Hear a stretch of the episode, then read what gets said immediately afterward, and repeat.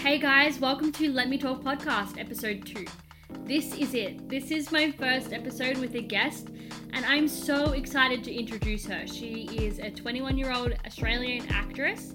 Some of you guys may know her as Xanthe Canning on Neighbours. Yes, that's right. Beautiful Lilly Van Der Meer is here today to talk all things acting, filmmaking, anything that you guys are looking for to know more about Lilly, this is your podcast. This is the conversation you want to listen to. So let's just get right into this episode.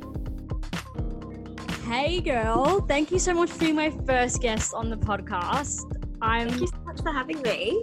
feeling crazy right now, honestly. Like, you're my first guest, and I'm so nervous, but I'm so excited to for everyone to get to know you a little bit more. Um, but Aw.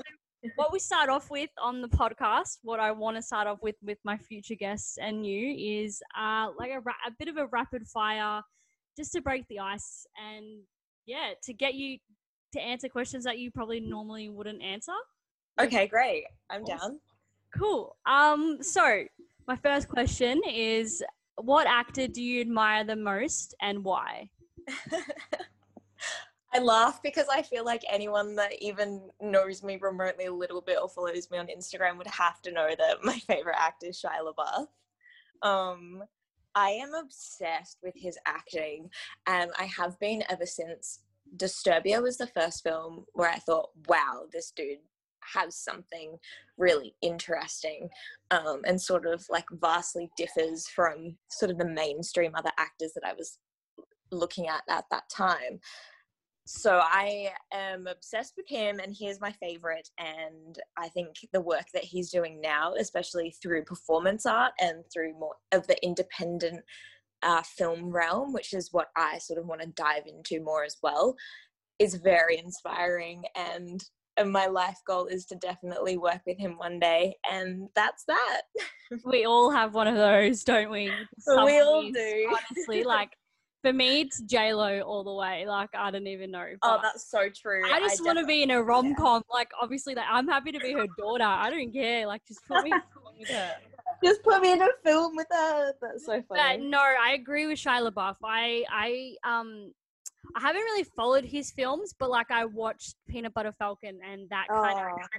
yeah, like that sold me. Like he's he's great in that, and the fact that he's acting alongside an actor with a disability, just like it literally makes my life. So it's it was so great to watch that. It was awesome. I loved Peanut Butter Falcon. I saw that when I was living in in the states, um, and the director um, is incredible as well. And that film just, I think it really shaped a pathway for um, films like that to become.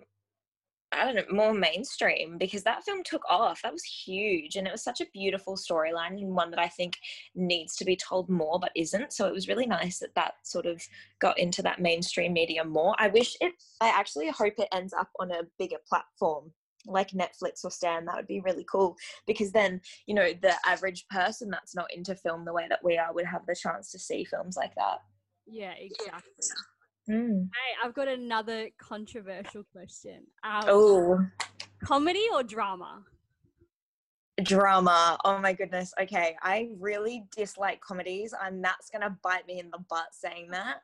But I don't know what it is, but my genre is definitely horror and thriller, like psychological thrillers. So for me, a drama taps more on the side that I'm interested in. I can objectively appreciate a comedy. I think comedic acting is very difficult and it takes a lot of skill and talent to do that. But I'm not sitting down on my Friday evening looking in the comedy section. Like that's just the, the absolute last place that I will go to.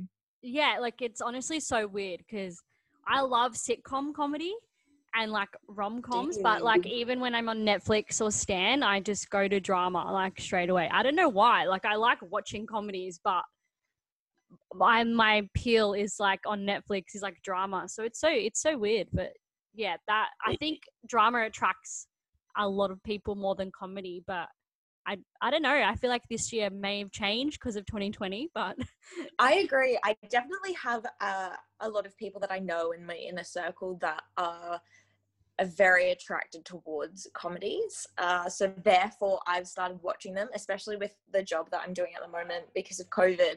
Um, I get the chance to watch a lot of films while I'm working, and I've just been watching comedy after comedy after comedy, which I never would have had a chance to. So I guess I'm I have a new appreciation for them. So thanks COVID for that. I guess.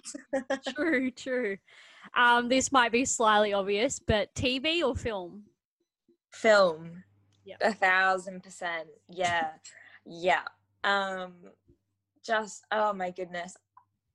I yeah, I'd I'd like do you have four hours because that's how long yeah. it would take for me to describe my love for film, but film a, a thousand percent. And you said you're like for career wise you're aiming for like indie film, but would you watch more indie or blockbusters? I watch a lot of indie films purely because I um I'm that person that scrolls through Netflix if I'm with someone and I'm like, I'm sorry, I've seen that, I've seen that, I've seen that.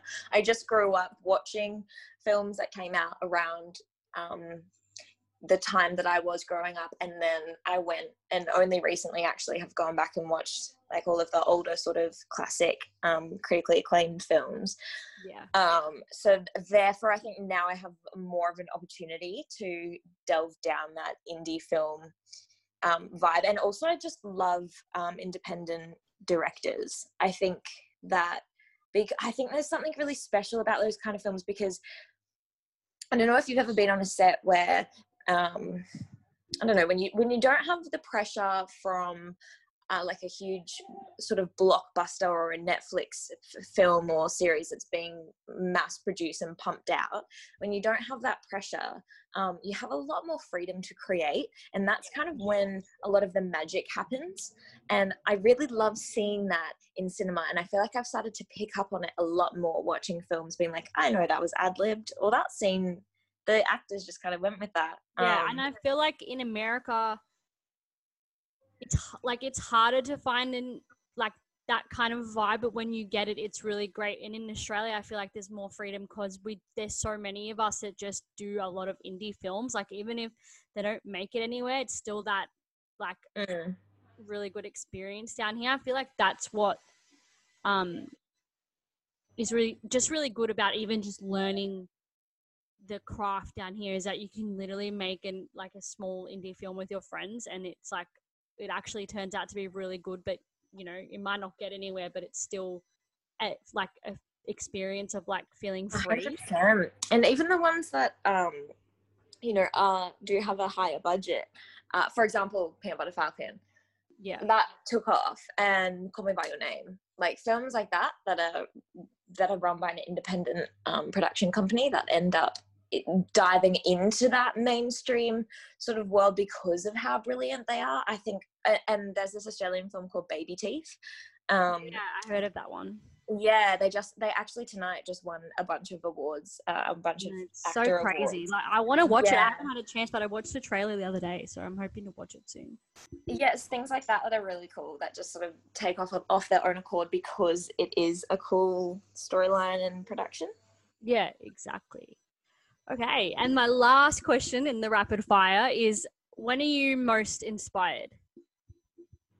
On set, for sure. And this year has definitely uh, that is definitely cemented that for me. I could never specifically pinpoint it before that, um, especially when I was on Neighbours. But now I think not being able to create as much as I would have, well, at all as much as I would have hoped this year has made me realize. And, and I actually just filmed, um, I was lucky to be a, a part of a short film um, last weekend and it made me realize it was the first set that I'd been on this year and I realized wow firstly this is what uh, definitely what I want to do and also I'm most inspired and creative on a set um, or sometimes in the middle of a really juicy deep audition that's really fun yeah, for sure. I feel like self tapes have become such a thing. Like they have been, but like now they're even more. You oh, know, Always have to do yes. it. No other option at the moment.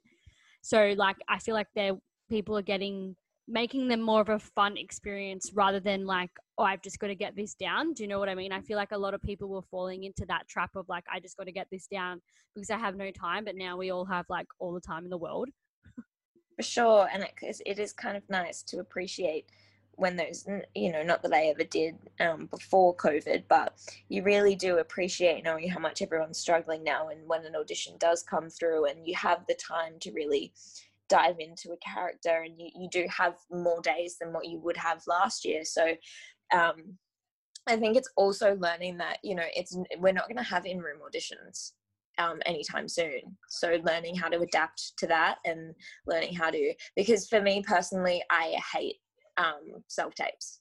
I, there's just uh, just having to be, uh, you know, I'm like, put me on a set, and I will, and I and I can do it, and then it's just creating that emotion with either, especially when during the peak of COVID, um, and you were in Melbourne, so this is this would have been vastly worse for you. But trying to do a self tape, and I would record myself on my phone doing the other person's lines, um, and yeah, it was all just it was all just myself and it just became so tedious to try and and you could do it but what would take me you know uh, half an hour in a self-tape studio with another person would take me three to do it by myself because uh, you're trying to get that emotion and tell someone you love them then you're you're you're telling yourself on your phone so yeah it, it just stuffs up that like that real like that connection that you're trying to get like you can't really get that by just literally responding to yourself. So you yeah, can, it's COVID, just harder. It's just it's just harder. Yeah, exactly. Yeah. It takes a lot longer. Um, but uh, yeah, I guess I kind of want to talk about um where you started. Like, um, sure. Your kind of when did when did you start training? Like, and where like where did you start training? So I grew up on the Gold Coast in Australia. Um, and I actually first started doing poetry recitals when I was six, five or six. Um, and I fell in love with poetry and language and words. And then I realized that I wanted to dive more so into um, screen acting and not so much as a performance uh, to speak to an audience that was live, but to speak to an audience that was inside your mind.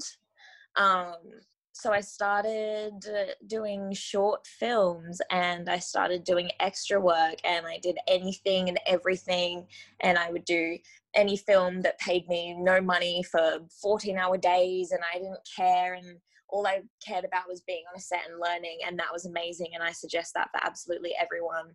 Um, I think it's a little bit mm, naive to and and I just think you should do your groundwork always before attempting yeah. to to leap onto something bigger because um, I always said this. I was 15 when I booked Neighbours, and I am so glad that for four years I did short films and extra work and was the absolute bottom of the ladder, I guess, in terms of of acting because I learned so much, and I would have been so embarrassed if I walked onto that set, that professional set that had been going for thirty plus years, and was like, "Okay, cool, this is my first ever set. What do I do?" And of course, I was still very green, but I wasn't as green as what I would have been if I didn't have that experience and on-set etiquette as well. Um, so I did. Um, obviously, I was in school and was you know, just an average family, just mum and I. So we didn't have um, a lot of money to spend on acting classes, especially not auditions. So I would get my neighbors or my friends to film them with me after school in my backyard or on a white wall. Or um, my neighbor's audition was shot. Uh, we put a blanket over my TV screen to make it look like a blue studio screen, and yeah, wow. I did it with my neighbor. Like it was, it was not glamorous, and it was not um, really just random or luck by any means. Like I had been working on auditions after school uh, in as a year seven, year eight student, year nine student, etc. Um, for a long time before anything came, and I was getting rejected daily. And I would, you know, I remember flying down to Sydney actually for um, a home and away audition, and I was way too young for the part. Um, and I just remember thinking, wow, I don't care if I get told no because I'm I'm getting into a room and I'm getting to audition for this part and I'm learning in every audition that I'm doing. Um, and I think something that I've definitely tried to teach myself this year um, is that timing is everything and as an actor as it's very disheartening sometimes putting all of your energy all of your effort and research into a role and then hearing no or hearing that you got really really really close and then they went another direction um, there are so many variables as you know into into yeah. getting cast in something but i think the really nice thing is is knowing that timing is everything. So neighbors, I it was timing. They needed a 15, 16 year old. I was 15, 16, you know, they wanted someone that was that was yeah. fresh and green and hadn't worked. So um that's kind of how Definitely. I started. I feel like yeah, and I know that like I guess when we first I first met you at TAFTA, so I know that you've kind of been in that like community as well a little bit. Um, yeah, so I me, started I, yeah, sorry. no, you go, you go. Finish your question, and then I'll keep rambling. yeah. So for me, for me, when I started at TAFTA, I kind of I found that community, and I was just wondering if that was the same for you. Like, obviously, outside of like your school, like theater community, was TAFTA mm. like the next kind of community that you found that you could rely on people oh, to yeah. help you out? I mean, there isn't a huge. Um, what I always say about Queensland actors is that there isn't um, a huge network. There aren't like a hundred million schools that you can choose from. So um, TAFTA was the first school that I trained at doing their, I'm pretty sure it was their pre-teens course and I did that every term. Um, and then I would go to all their accent nights and their special training nights. And then I would work on scripts all the time after school. And um, I showed up. I showed up every week for years and years and years, all the way up until I booked Neighbours. And I think that's that's what you got to do, even when um, I was still doing TAFTA courses when I was on Neighbours. I'm when I was in Melbourne, I was still going there and I was still doing them every night after I finished a 12, 13 hour day on set. I would still go to the nightly TAFTA course and work with with other actors because you never know you can never know enough you never know anything or everything and there's always someone that can teach you something and and then when i finished neighbors and i moved back I moved to America and I did courses over there. And then I even came back and I came back and I did courses since COVID um, at the warehouse workshop and um, at TAFTA again. And I just think that it, yeah, from other actors, yes. there's you you you can always learn something no matter what age you There's are. There's always that misconception though, like especially mm. here. I get it. Like you know, people think that once you reach a certain point in Australia, like if you reach like neighbors or home and away, that you don't have mm. to train anymore, which is such a like the wrong way to go about things.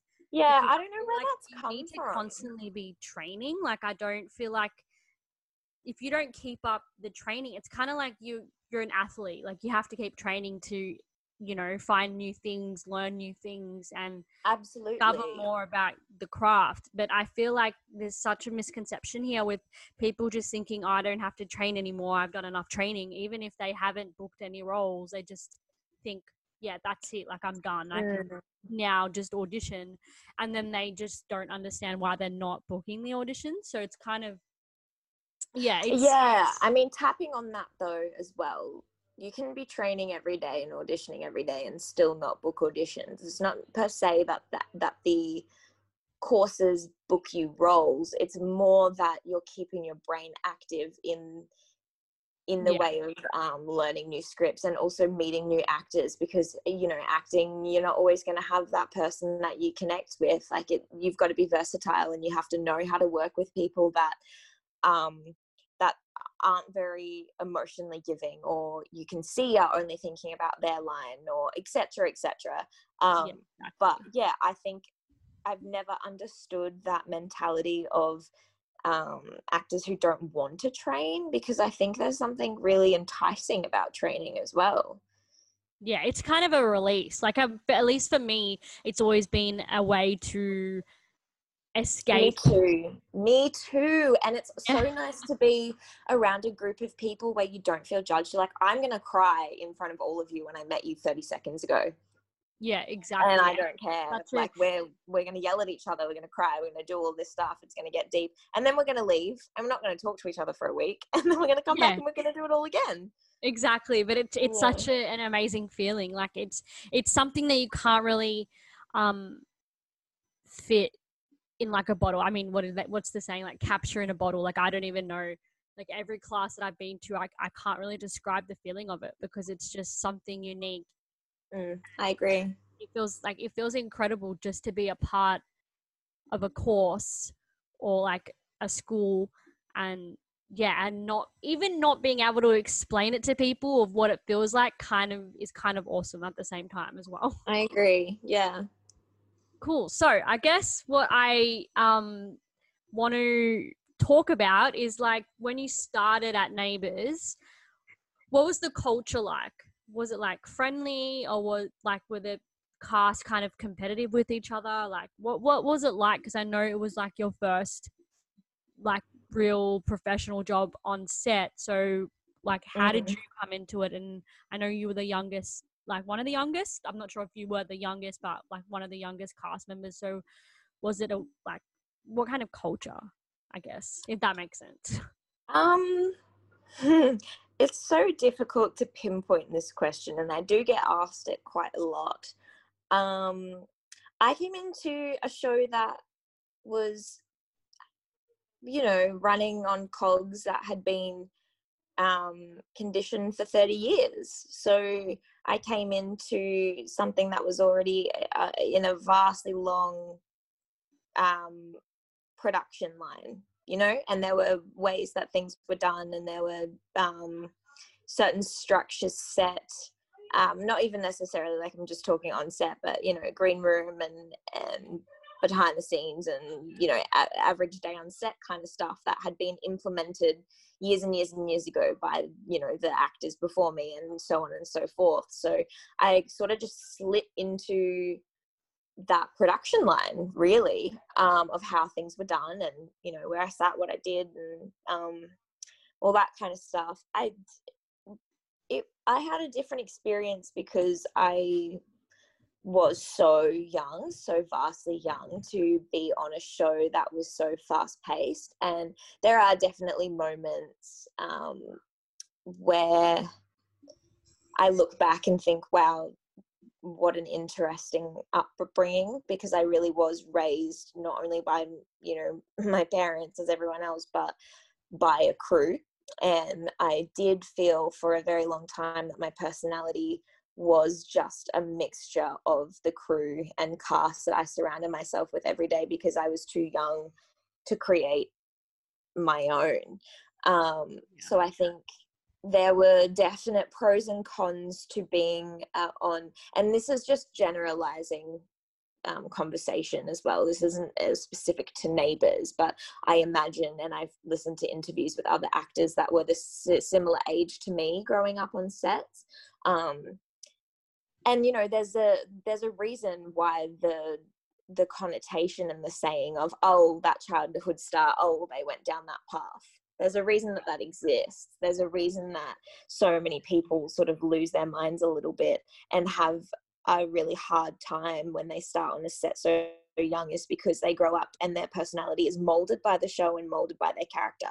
Um, so i was really lucky to not go down that that um, path yeah because I was surrounded by really great crew members and really great um, other actors that that sort of guided me and had been in the industry for years. But objectively now, I can see the way that I could never see before I was on a set that young. Why some people do really struggle with um, identity and with um, just d- just defining the line between a character and yourself because it's so easy to just blend those into one. So um yeah in terms of that set especially as i mean as you know you spent some time um on the show and and shows that that run at a pace that that quickly um you live and breathe it. I was, the, you know, Yeah, I was up at four thirty most mornings, and we would shoot nights. And if we were shooting nights, I wouldn't finish until um, get home at 11 or later and then we'd be up at the same time again and that was my life for three and a half four years and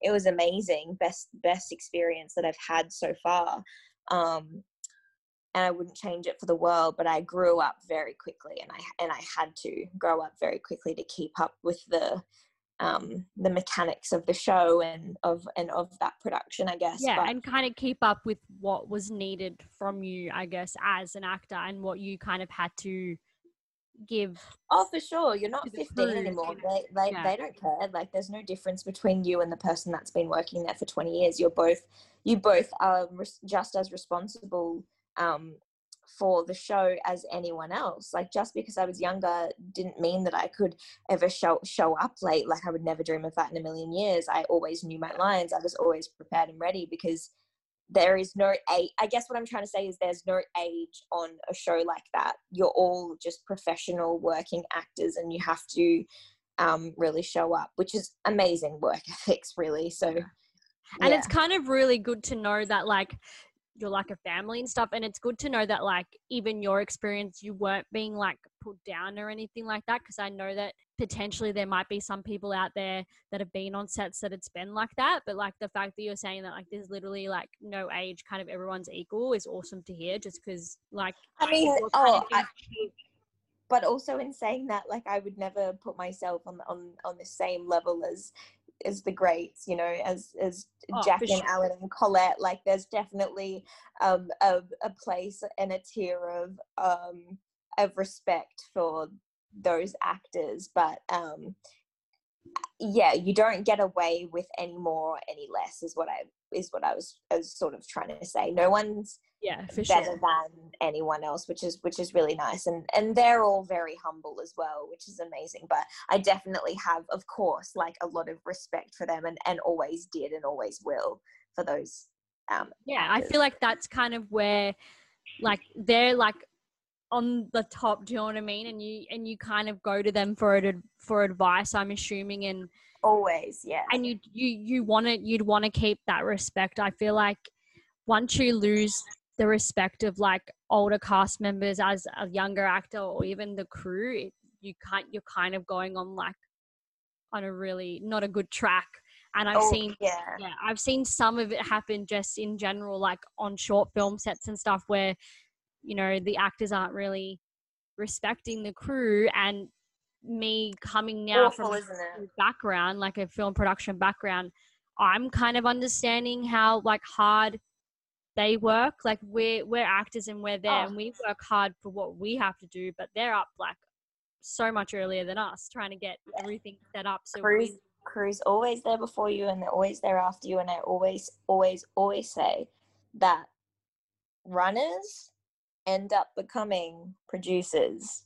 So literally it's it's like if you're nasty and i've seen it absolutely like on on the show and on productions where there are actors that their egos are sitting a little bit too high and they're not kind and then they don't treat the crew with respect. And I'm like that will turn around and bite you one day because they will be making brilliant films. Everyone everyone on a film set like no one says i want to be a runner. I want to run actors all day. That's that's no one's that's no one's goal but you have to start somewhere the same way that no one's goal is to be an extra but you have to start somewhere you got to do it and that's where you learn and that's where you make contacts and that's where you make friends and that's when you can that's observe there's nothing well. wrong with being an, an extra sorry like i feel like that's so like in so many young people like actors like i'm not like ex- not trying to say everyone but like i mean some people that i've had interactions with it's like oh you're an extra like you know, it's kind of that, oh, really? But like, I have done great. it for so many years and I, I like had so much fun just because I, I got to Me be on too. set, you know, like I, Me too. I wasn't just pretending like, pretending to see what it was like. I was actually on set and like, yeah, being told where to go and everything. And I wasn't allowed to speak, but it doesn't really matter because you you're at least getting the emotion of even like doing blocking but i like, think that's um what people forget though is is it's the same in the crew and with cast with being an extra is that's like training. By being an extra by being on a set by not being able to speak by not having demands by by seeing other bigger actors you learn on set etiquette and you learn to respect the craft and the crew and the production that's happening and you and you learn about what the bigger picture of the film that's being made i think everyone should do extra work before yeah. extra work and short film work and and supporting roles and i think everyone should dabble in it at least once in their life if you yeah. want to be an actor for mm. sure i feel like it's so important just to to get a feel for it before you like you know because you never know what's going to happen next like if you oh absolutely. like for you like you trained and stuff but you and at six, 15 like you were on neighbors so it was so like kind of pity, pivotal for you to have that experience before so then at least when you were on neighbors even though you were still like inexperienced you were experienced to the point where you kind of knew like the roles, exactly. your role yeah. and what everyone else was supposed to be doing. You weren't completely lost. Yeah. Yeah. Um, but kind of so moving like forward with neighbors and like obviously at the time you were still like kind of in high school. I'm assuming you were doing high school like on set. but I just kind of no. No. No. Did you start off doing high school on set and then you kind of dropped off? Because I know sometimes that can happen. Like. Yeah, it's a bit of a bit of an interesting story. Um, no, so I I was very dedicated to my schooling, and it was something that I found really difficult to let go of. Um, but yeah. because I was filming such vastly long hours, um, every single day, that it wasn't going to drop off. I did um, online schooling for a term, and really struggled. I didn't have time to to um, have the help that I needed, and it just wasn't healthy for me because I'm a perfectionist and I, I wanted to get those marks and I couldn't. And I just thought, look, I would rather put 100% into neighbors than than the, at the end of the day, it ended up coming down to I had to pick between neighbors and school, and I picked neighbors. Oh wow! Yeah. Yeah. I so I technically like finished in year 10. Not going to always be there, but like school is.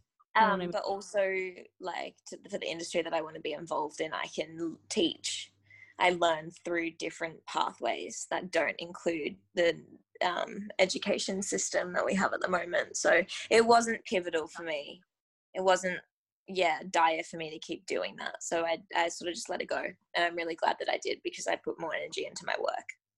Yeah, that that makes total sense. I feel like even whoever's listening to this as even if you're just a normal student, I feel like high school's not like the be all and end all. Like you get that in your head, driven that into your head so many times at school.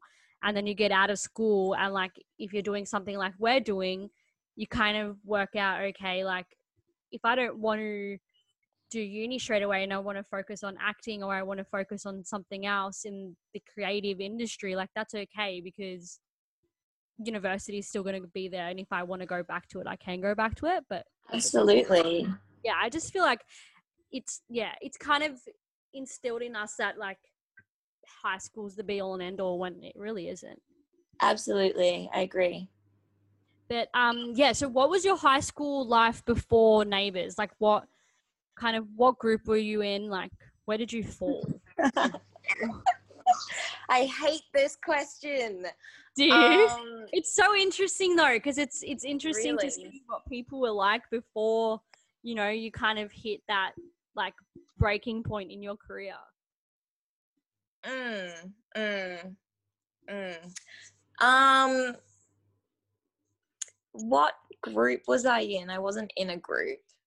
I that's good. You don't oh, have man. to. Social, I feel like social high school norms is just a topic that I could dive into for hours and hours that I never have because I haven't ever come to a conclusion about what I what I think and why people are structured the way that they are, um, and what makes people uh, do the things that they do to other people in high school. I had a really great experience. Can you tell? I'm not bitter about it. Yeah, yeah. You had um, a really top notch experience. No, but oh yeah, high school's really brutal for some people.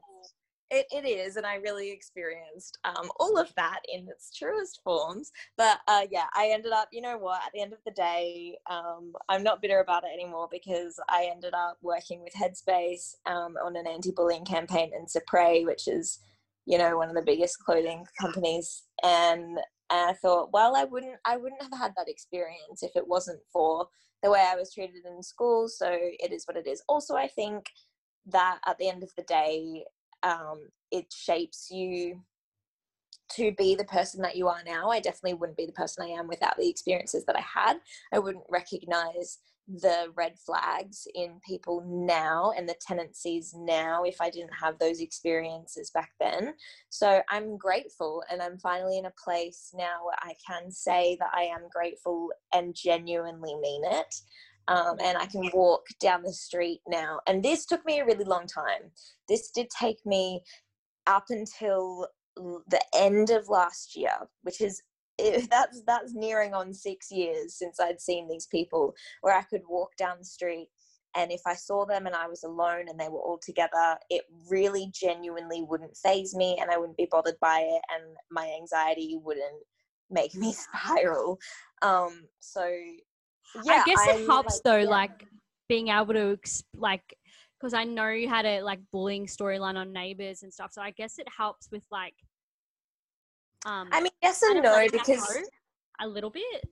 Yes and no. I definitely, I, I don't really bring my own experiences into a char- into a character, um, and I also wouldn't want to give that satisfaction of thinking about it any more than I need to. Um, yeah.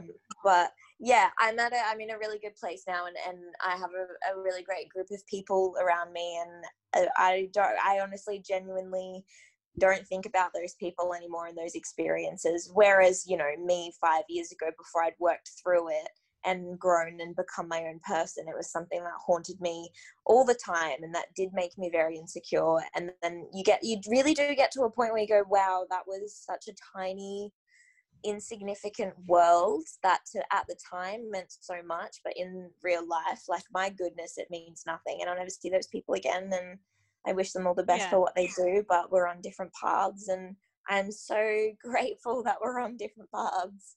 The end. For sure, exactly. like I feel like I don't know. I just feel like when you grow up, like to a certain point, and you just you just realize that like the people that are in your life now, the ones that matter, and like the experiences that you went through at high school at the time seemed so like major and like life ending but you know now you're at this point that like it doesn't affect you anymore. Oh, exactly, which is so awesome. I feel like I feel like for me especially, like I've kind of I didn't have the greatest high school experience, but I like I was never the popular girl either. I was just you know like I guess you could say like a floater a little bit through like all high school until about year twelve. I was like you know group to group, not really haven't hadn't really found my people.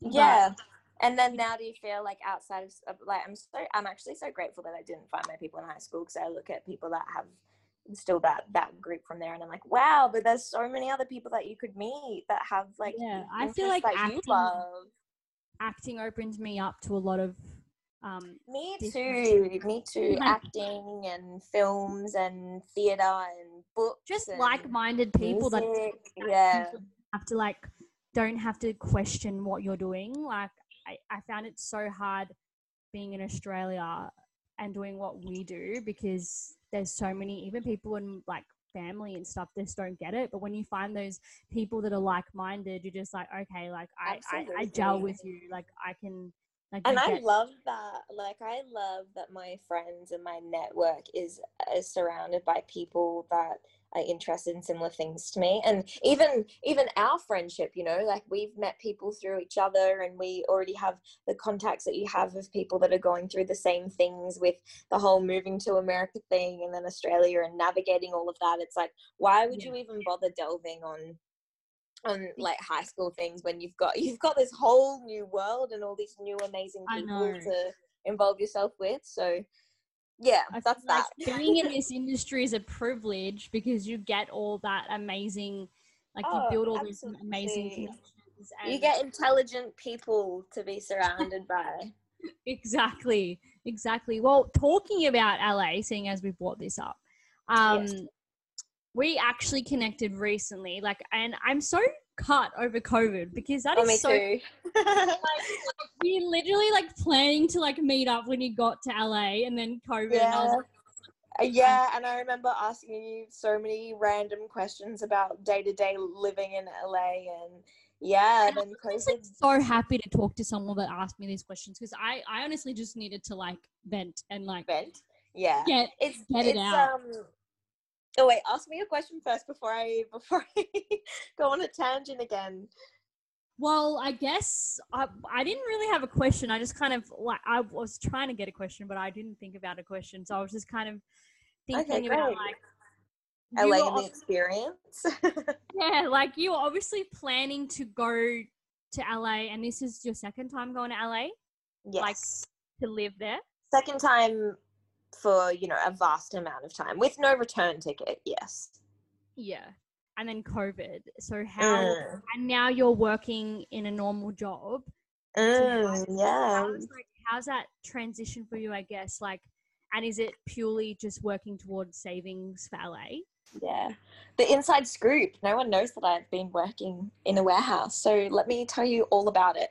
Um, so I lived in America last, my goodness, the years are now starting to blend together. Last year, I lived in America for six months, uh, around that. Um, and then I had to move because I was in the process of getting my green card um, residency, like um, all successfully done and finished. And um, that was a really long process. It took about three and a half years and a lot of my savings. Um, and I flew down to Sydney and I did the interview and I had my flight booked to move. So basically, a green card is where you live, you can live in the country for 10 years.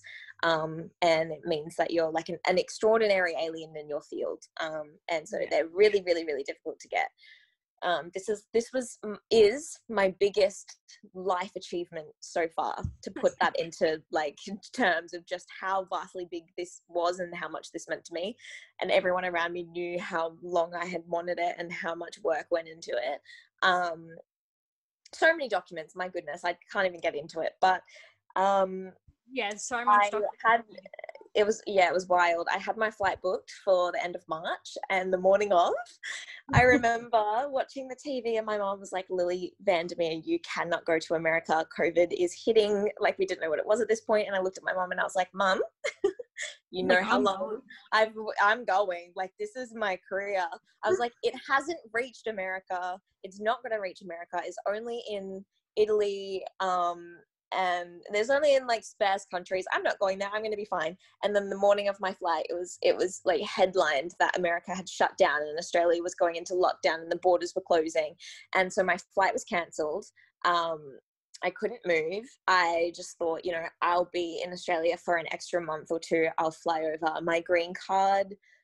So basically, you get a temporary green card for six months to activate it, and then you have the green card for 10 years. So I had until July to activate my temporary green card, July of this year Oh, and it was it was nearing July, and and the anxiety levels were getting very very very high at this point. And I was talking to my management in America, my team over there, and my team in Australia, and we were like, "What do we do? Do we apply for an exemption to leave the country?" So I did, um, and then and then the night again i don't know what it is with me and timing but the night before i booked my flight the australian government implemented the $3000 quarantine rule and i just thought i'm in living in a global Mm. pandemic i cannot afford a $3000 bill um, so i ended up staying and I am currently in the process of applying for an extension for my visa, which means more paperwork and more time and more money Far and more waiting.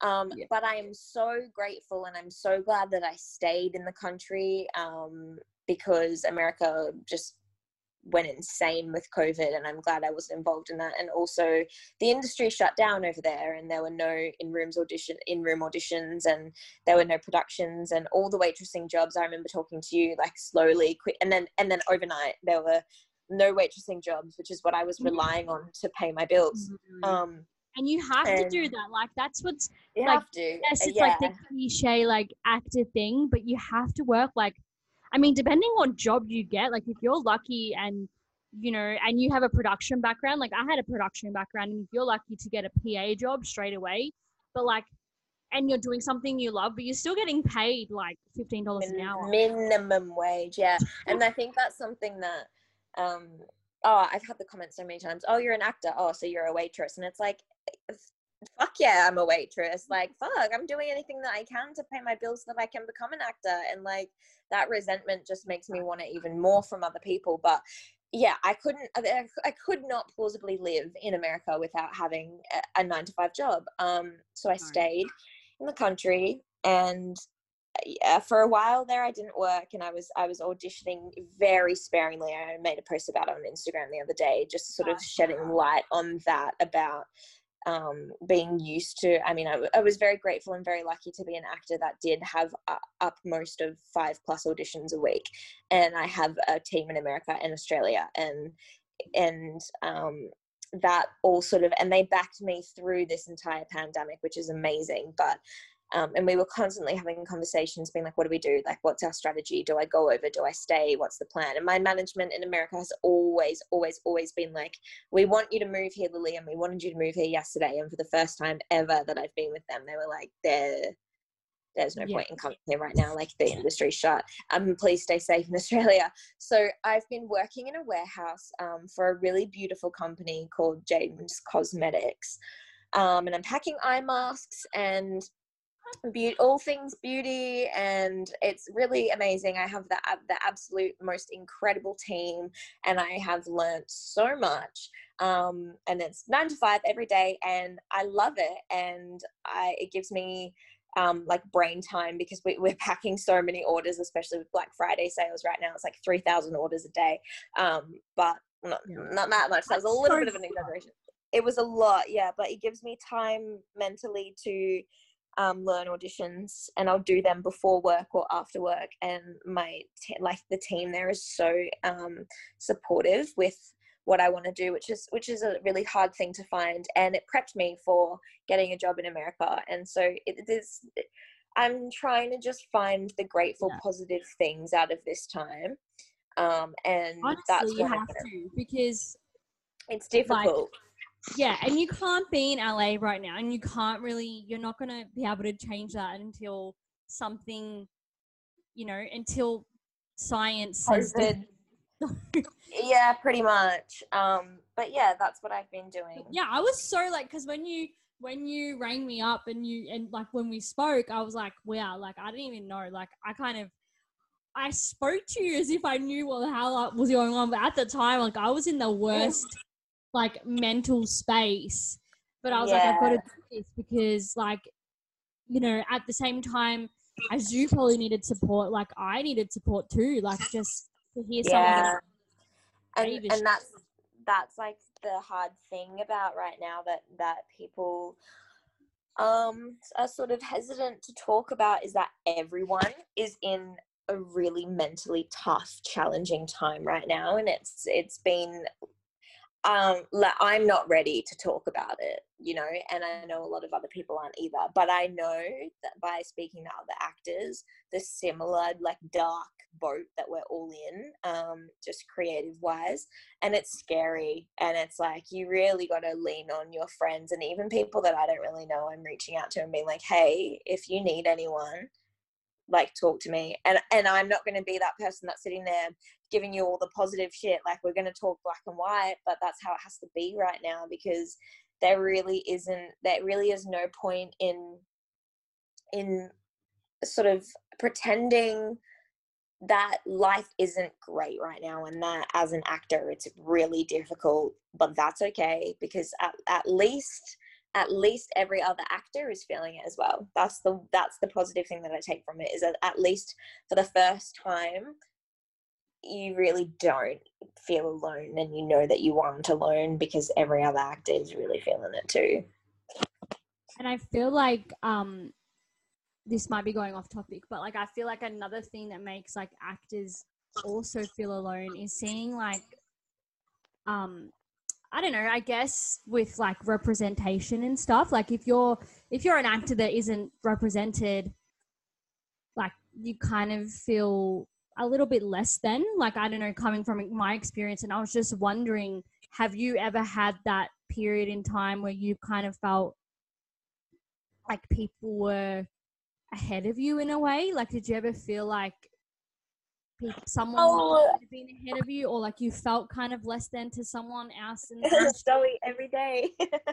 yeah, every day. literally. But like you've obviously been you're represented now, so I guess have uh, is there a point in your Um, career? yeah look i've been i have been very blessed to have had representation since the start of my career so i i i would be lying if i said that i knew um you know in detail what what you're referring to but i can relate in the sense of and i have this conversation a lot of um and i'm trying to this year but you know as i'm sure you're aware it's really hard when you see people who book roles that have never trained, have never gone into an audition, have never put in the work, have never been told no, have come from I won't name specific industries, but modeling or influencing or taking photos of of fit tea and suddenly that following online gets them a role that an actor who has been working for majority of their life training every day um, trying to make ends meet for rent so that they can keep doing things doing plays and short films and films for free all to book a role all to see someone who who has never understood and never will probably understand that struggle is really disheartening. And uh, yes, it happens in every industry, but there's something about there is no piece of paper that says that we have that says that we're an actor there's there's no degree there's no i mean you know what i mean there's no Yeah. um There's, no, set legitimate like path. yeah. Um, and that's disheartening when you see, oh wow, that was really easy for them to get it. Why is it so difficult for me?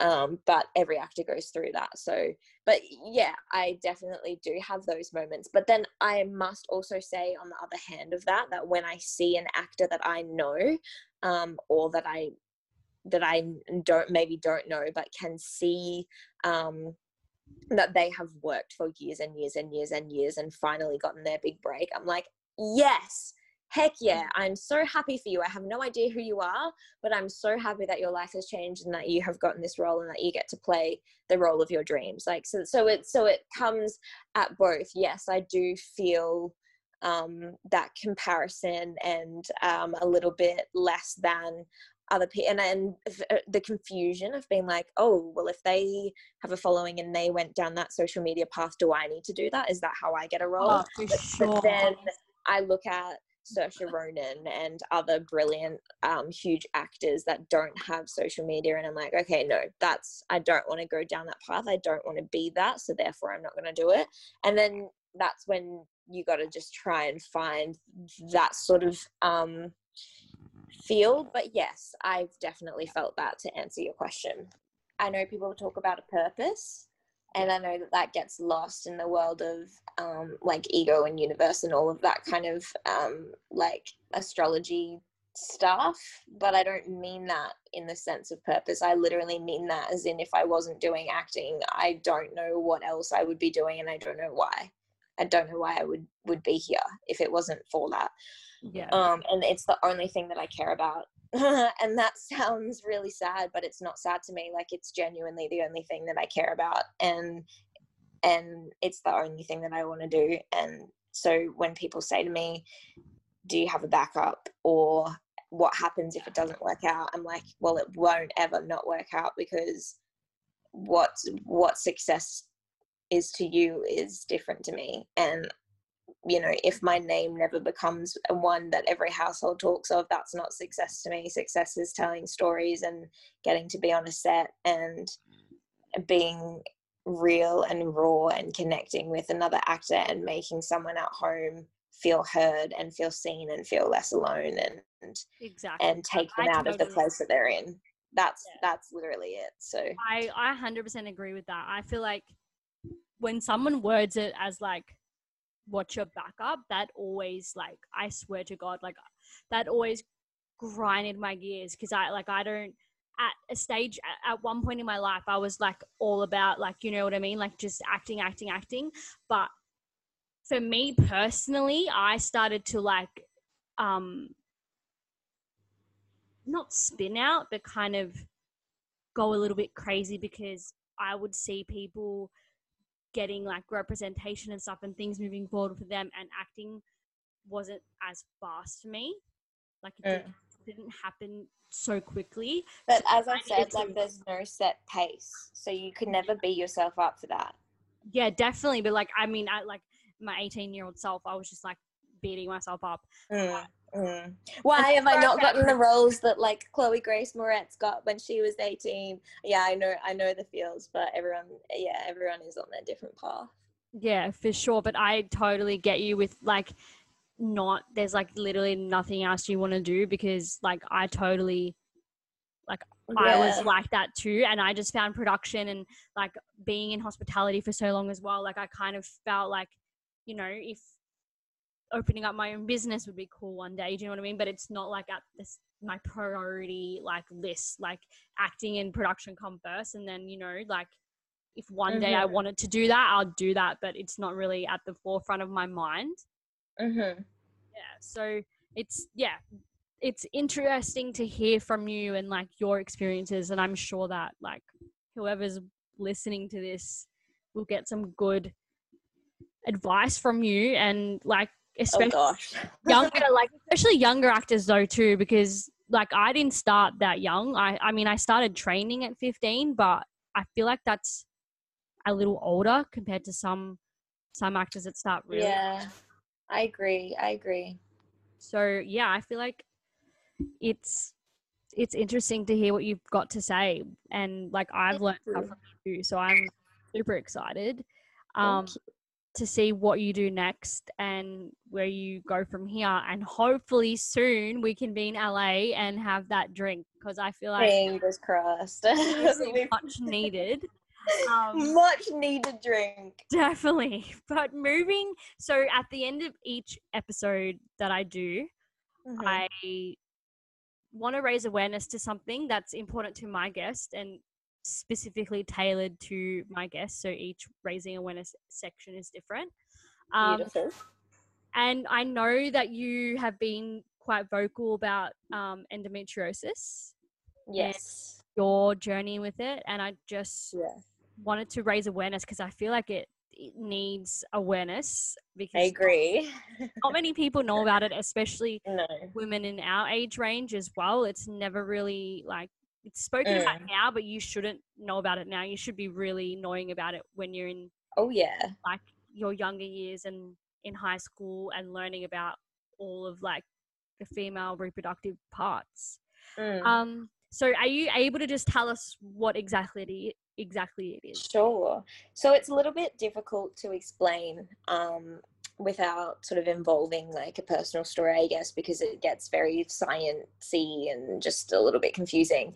Um, I never knew what it was until I was diagnosed with it. The only way that you can get diagnosed with endometriosis is by having surgery, a laparoscopy, unfortunately, because there isn't enough funding about it. Um, it doesn't come up on um, scans, so the only way is to do a laparoscopy, um, which is why they're so hesitant to do it, obviously, because that's you know that's a big surgery to have. Um, they don't know how it happens. They don't know how girls get it. It used to happen with older women, and now it's happening with girls as young as 13, 14.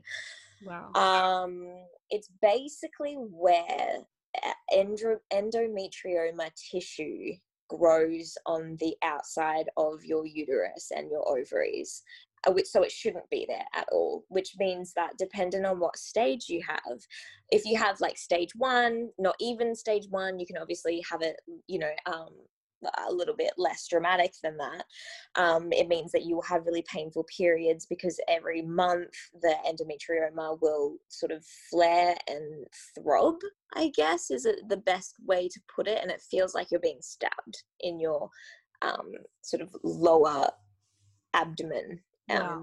and uterus. Um, so that's like that's like you know stage one. That's when girls go, oh, I have a really painful period. Um, why is this happening?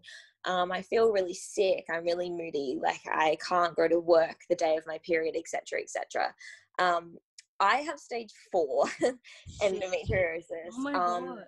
mine's a little bit more complicated. I Mm. also have adenomyosis, which is where endometrioma tissue grows inside your um, uterus and your ovary muscle. And because it grows inside my ovary muscle, um, I'm in the stage right now of which I'm not going to delve into because Yeah, it yeah, is yeah, very personal. But um, yeah, I'm in that stage of um, unfortunately, when you have adenomyosis and you have endometriosis, the only um, cure for it is to remove your ovaries, which is very disheartening. Um, so it's kind of an That is uh, so heavy. Jesus. yeah, it's kind of a an issue that I'm passionate about because if I had known earlier and I didn't let it get to stage four, then you know I might have had more of a chance of it. I'm still learning so much about it, and therefore I'm not someone that um, anyone should, you know, any advice that I give should definitely be taken with a grain of salt because I'm purely speaking off my experience, and everyone's endometriosis experience is so vast um, here and there. So everyone's going to have different advice, and I only really repeat um, on my social media or on things like this what I've scientifically learnt from not one doctor, not two, but three, and podcasts and so on and so forth. Um, so Sure. yeah, there's no cure. There's only surgeries. Um, I'm about to go in for my second surgery. Usually, you have to have them every year.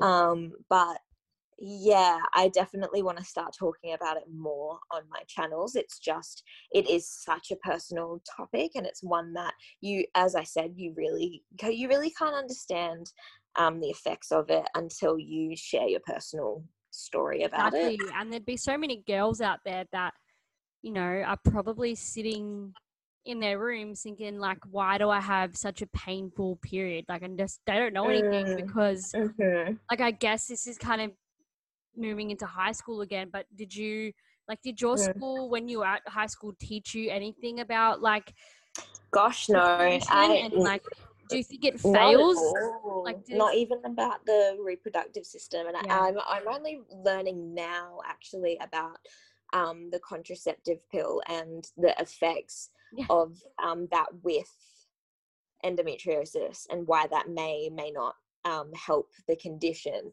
um, but i just think it's really ridiculous in schools that we're only ever taught about it for um, protective reasons with which seems ridiculous. We need to learn more about the human um, reproductive system and and a, and a woman's body and the effects of of taking an artificial pill every day um, and whether you need that absolutely there's certain people and certain reasons that you do but if you don't are you really aware of what you're putting into your body? And i think it's really ridiculous that doctors push it onto so many young girls when they don't know the effects of it.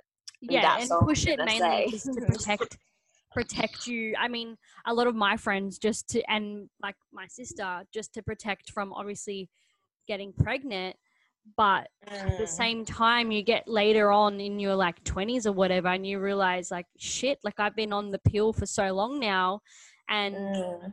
like i'm struggling to get pregnant and then you go back to the doctor and they're like oh yeah it's because you've been on the pill for so long and it's like well i would have loved Wild, to know that it? before you know like yeah there's just so many things that i mean that that's never been an experience for me but that's just um so many things that i think we need to teach more in schools or at least i, I think that unfor- unfortunately we're living in a time where we need more people. Um i have a friend zoe who talks like very openly on her instagram about taboo i guess female topics and women's bodies and things. We need more people like that. Um, and I'm very aware that I'm going to have to be one of those people for endo because I just can't let other people experience the absolute dismay of of the past three years of my life because of this condition. Um, and I'm sure the same with you that you're passionate about is like someone's got to do it, and we're living in a time now where we have the platforms and opportunities too. And exactly um, this was yeah. the main reason for this podcast as well as well as like talking about like you know industry experience but i always wanted to have this section at the end because i feel like everyone's got something they want to talk about and yeah, they do. it can be doesn't even have to be a condition like it can literally be something that they're just super passionate about and they want to raise awareness to and i feel like when you um, kind of came on your social media and started speaking about endometriosis, it was obvious to me that like I needed to include this in our conversation because I I don't know if people reach us on Instagram or whatever they reach us on, but who knows? There could be someone randomly listening to this podcast right now and going through a similar experience. Yeah, yeah. Well, thank you for letting me talk about it. No Hopefully worries. no. I like I just want to wish you well with the next surgery and hope that oh, thank hope you. to God that things work out, you know, like because it's tough. It's tough being faced with that decision that you have to be faced with um, Yeah, as a woman yeah, because it kind of it messes with you mentally. But you just, you know, you. I'm sure, like your mum is beautiful. Like she did my headshots like a little while ago now. yeah. She's so. I'm sure she's so supportive and Oh, like she is. She's has your back. but you know like it's never like there's always another op- like there's always another option and i feel like Absolutely.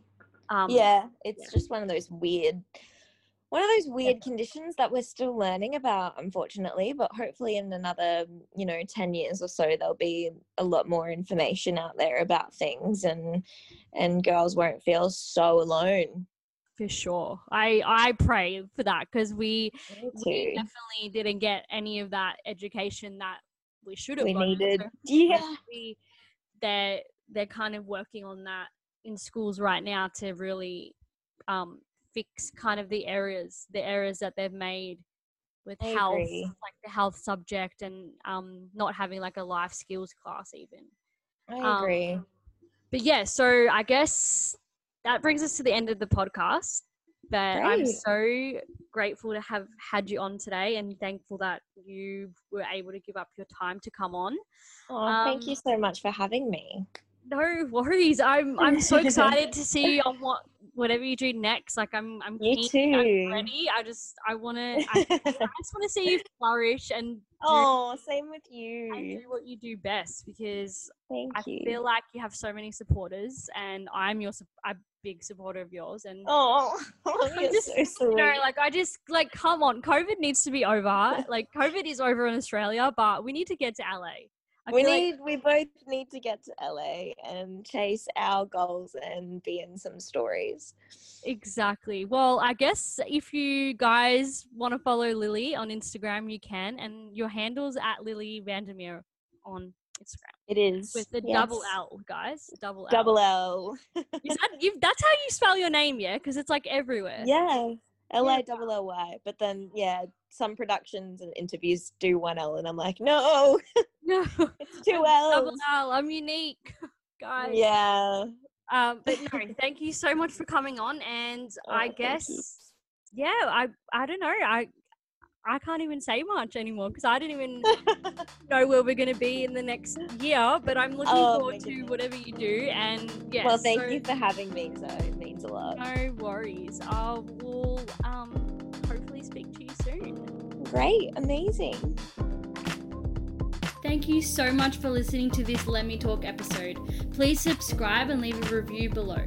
We can't wait for you to listen in on more exciting conversations with all our upcoming guests. If you have any specific requests on any guests that you want to hear from, please follow our Instagram at Let Me Talk underscore podcast and leave a message in the inbox or comment on a recent post.